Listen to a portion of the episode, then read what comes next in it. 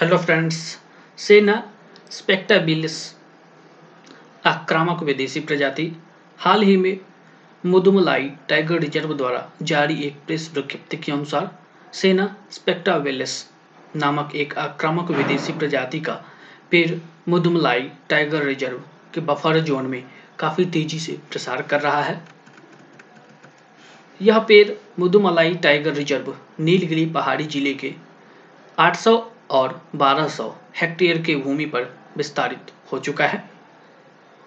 Mudumalai tiger reserve के buffer zone में सिंगारा और मासीना गुडी वन पर्वतमाला क्षेत्र के साथ ही रिज़र्व के कोर क्षेत्र में स्थित कारगुडी रेंज में भी इन पेड़ों की उपस्थिति है।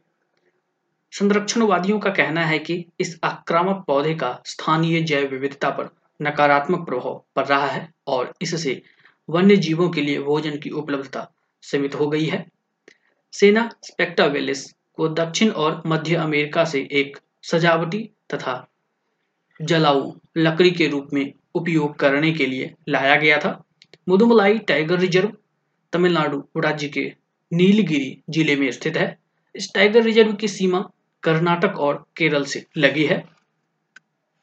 आक्रामक विदेशी प्रजाति एक ऐसी प्रजाति होती है जो किसी खास विशिष्ट स्थान की मूल निवासी नहीं होती है, और यह एक हद तक पर्यावरण, मानव अर्थव्यवस्था या मानव स्वास्थ्य को नुकसान पहुंचाती है। ऐसी प्रजातियाँ पौधे या जानवर हो सकते हैं। आक्रामक विदेशी प्रजाति उस पारिस्थितिक तंत्र की संरचना में परिवर्तन का कारण बनती है। विश्व में लोगों और वस्तुओं की आवाजाही के कारण आक्रामक प्रजातियों का प्रसार होता है।